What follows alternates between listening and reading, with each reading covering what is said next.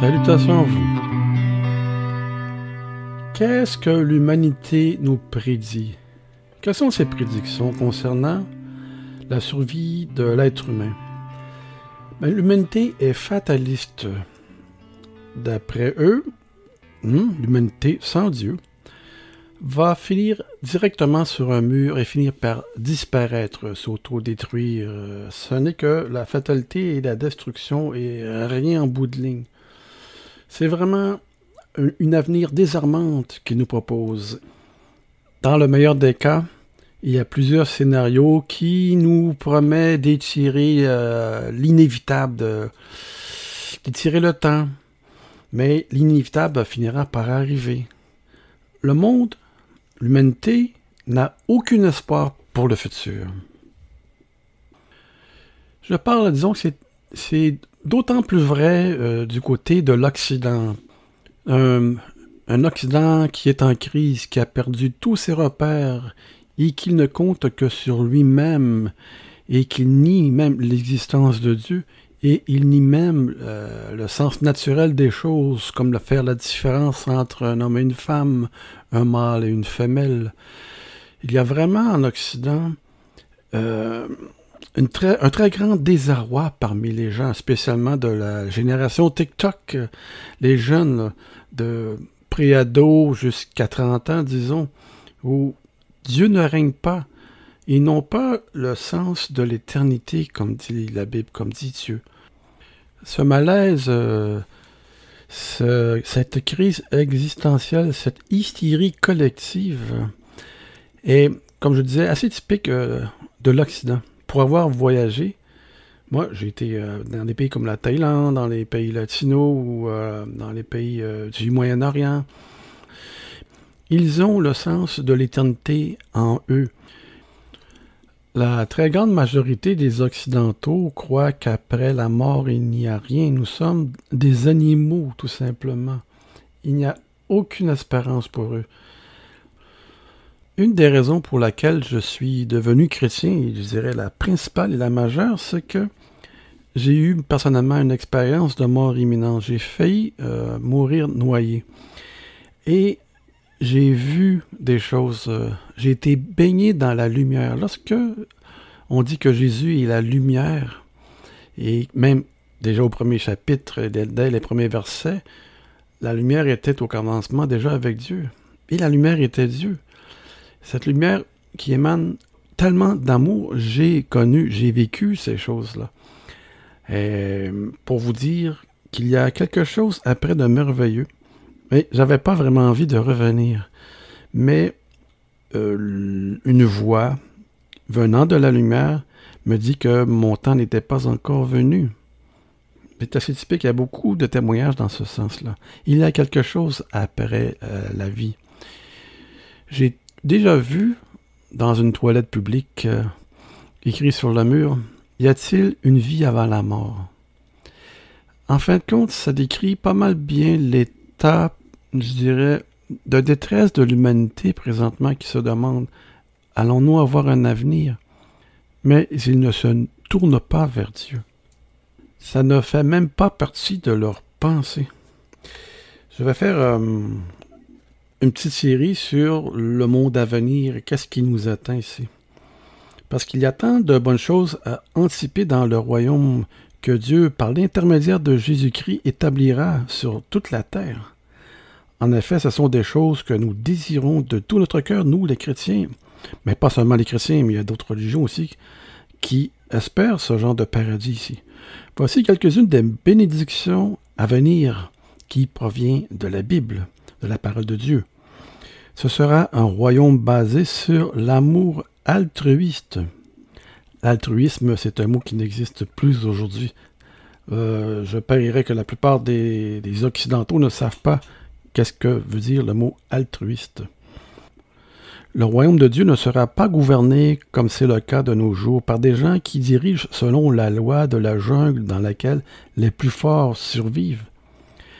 Puisque la caractéristique première de Dieu est l'amour, l'attitude qui prédominera sur terre sous le règne du Christ sera en effet celle de l'amour.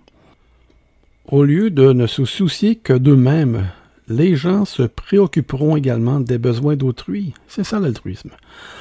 En faisant preuve d'amour, en servant, en partageant et en venant à l'aide de leur prochain. L'altruisme. Jésus expliqua à ses disciples qu'il apporterait un nouveau type de domination. Jésus les appela et dit, Vous savez que les chefs des nations les tyrannisent et que les grands les asservissent. Il n'en sera pas de même au milieu de vous. Mais quiconque veut être grand parmi vous, qu'il soit votre serviteur, et quiconque veut être le premier parmi vous, qu'il soit votre esclave. C'est ainsi que le Fils de l'homme est venu non pour être servi, mais pour servir et donner sa vie comme la rançon de beaucoup.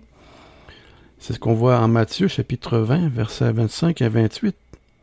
Par conséquent, toutes les nations travailleront ensemble à ce moment-là, au lieu de s'opposer les uns aux autres. Les pays qui furent des ennemis historiques seront alors des amis qui feront preuve d'amour et de prévenance réciproque. Comme le décrit Ésaïe, ainsi l'Éternel frappera les Égyptiens. Il les frappera, mais il les guérira, et ils se convertiront à l'Éternel. Qui les exaucera et les guérira?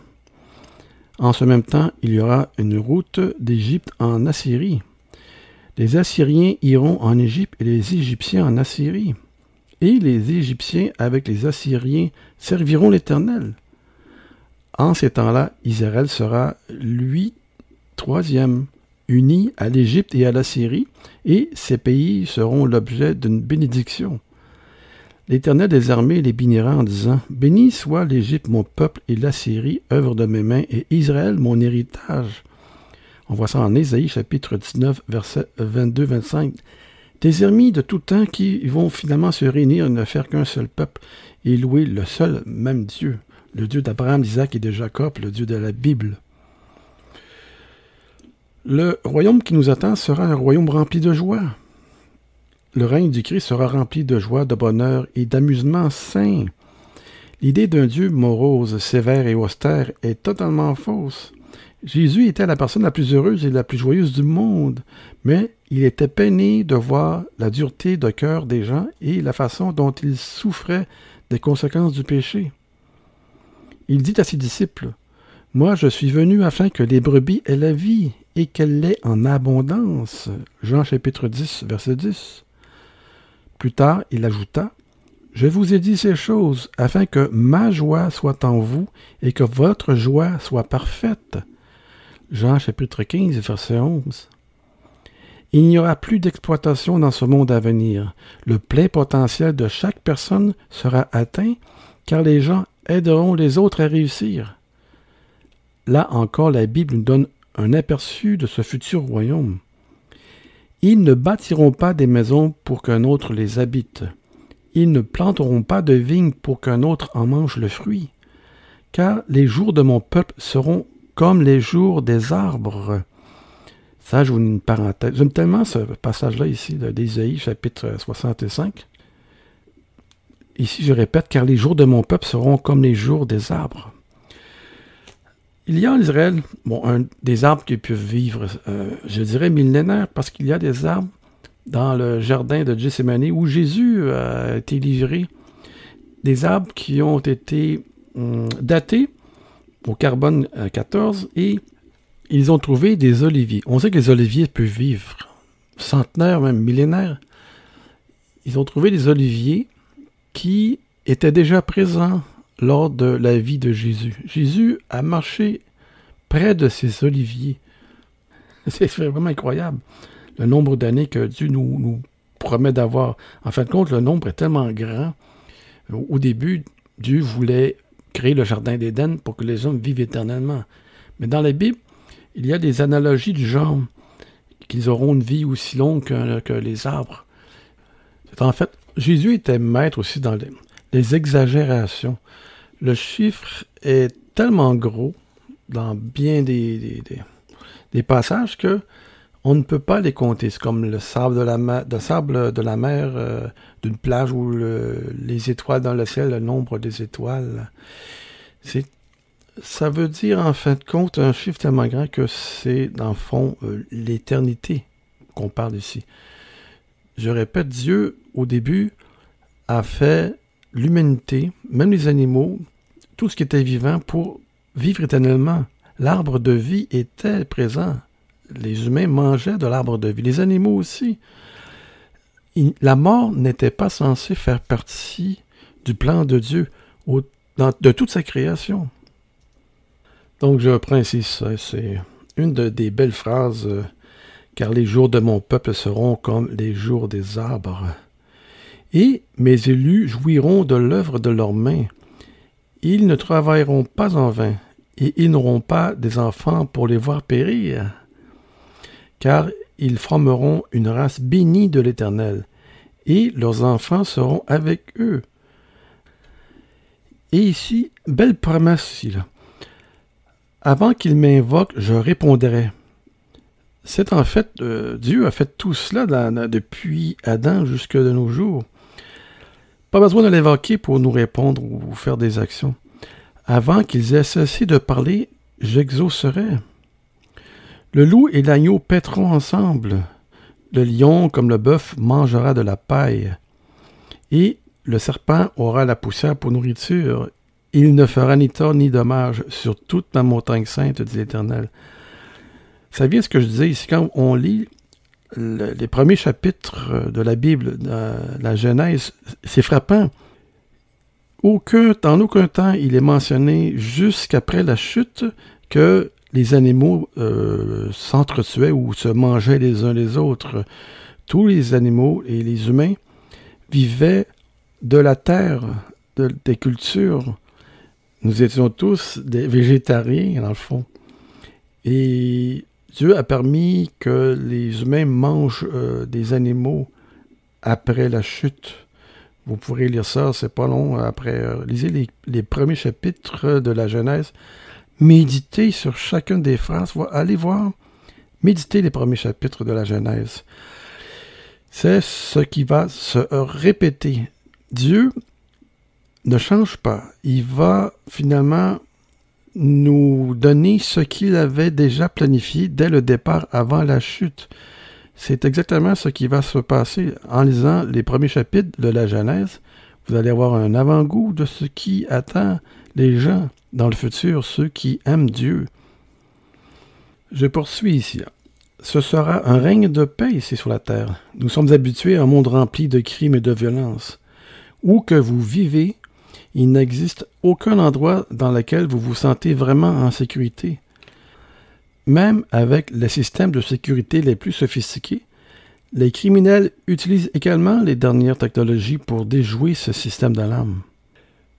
Jamais dans l'humanité, depuis qu'on a connaissance de l'humanité organisée, il n'y a jamais eu un instant de paix. Il y a toujours une guerre sur la planète quelque part. Il y a toujours existé l'insécurité sur la planète. Et aujourd'hui, dans nos euh, sociétés modernes, même les criminels utilisent des dernières technologies pour déjouer les systèmes de sécurité que nous avons. Pourtant, dans le royaume à venir, la paix sera telle qu'il n'y aura plus besoin de policiers ou de forces armées. Miché décrit cette scène merveilleuse. Il arriva dans la suite des temps que la montagne de la maison de l'Éternel sera fondée sur le sommet des montagnes, qu'elle s'élèvera au-dessus des collines, et que les peuples y afflueront. Des nations s'y rendront en foule et diront Venez et montons à la montagne de l'Éternel, à la maison de Dieu de Jacob, afin qu'il nous enseigne ses voies. Ici, c'est important. Les peuples vont aller se faire enseigner, enseigner les voies de Dieu et que nous marchions dans ce sentier, car de Sion sortira la loi, et de Jérusalem la parole de l'Éternel. Il sera le juge d'un grand nombre de peuples, l'arbitre des nations puissantes lointaines. De leurs glaives ils forgeront des oyaux, des instruments agricoles, et de leurs lances des serpes. Une nation ne tirera plus l'épée contre une autre, et l'on n'apprendra plus la guerre, ils habiteront chacun sous sa vigne et sous son figuier. Il n'y aura personne pour les troubler, car la bouche de l'Éternel des armées a parlé. Allez lire ça, c'est merveilleux dans Michée chapitre 4. Oui, la paix abondera en ces jours-là. La paix sociale, car personne ne fera de mal à son prochain, mais aussi la paix intérieure, car rien ne viendra perturber l'état d'esprit d'une personne. Ésaïe déclare à propos de cette époque L'œuvre de la justice sera la paix, et le fruit de la justice, le repos et la sécurité pour toujours. Pour toujours, ça veut dire éternellement. Mon peuple demeurera dans le séjour de la paix, dans les habitations sûres, des asiles tranquilles. Isaïe chapitre 32, versets 17 à 18. Ce sera une terre d'abondance physique et spirituelle. Une autre caractéristique étonnante du royaume à venir est que la malédiction placée sur la terre à cause du péché de l'homme sera levée, provoquant une énorme abondance de récoltes et la transformation des animaux les plus féroces en créatures apprivoisées et câlines, comme c'était déjà au début, comme je disais, dans la Genèse. Adam vivait avec les animaux, il les nommait. Ésaïe dépeint cette époque et la levée de la malédiction qui affecte aujourd'hui notre terre. Oui, vous sortirez avec joie, et vous serez conduits en paix. Les montagnes et les collines éclateront d'allégresse devant vous. Ça, c'est toute la nature. Et tous les arbres de la campagne battront des mains. C'est ça, très imagé. Ça pour dire que la nature va être tellement délivrée que c'est le sentiment qu'on va avoir lorsqu'on va marcher dans cette nature. Au lieu de l'épine s'élèvera le cyprès. Au lieu de la ronce croîtra le myrte. Et ce sera pour l'Éternel une gloire, un monument perpétuel impérissable. Isaïe chapitre 55, verset 12-13. C'est tellement encourageant ces paroles. Oui, la flore autant que la faune seront restaurées dans leur état édénique antérieur, originel, tel que planifié par Dieu. L'apôtre Pierre décrivit cette période en donnant cet avertissement.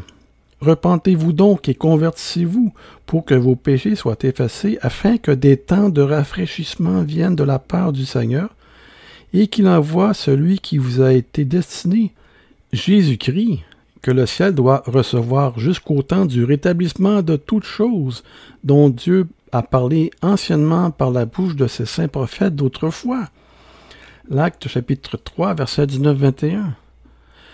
Voici une brève description de tous les animaux qui deviendront dociles et d'un monde rempli de la vérité de Dieu. Le loup habitera avec l'agneau, et la panthère se couchera avec le chevreau.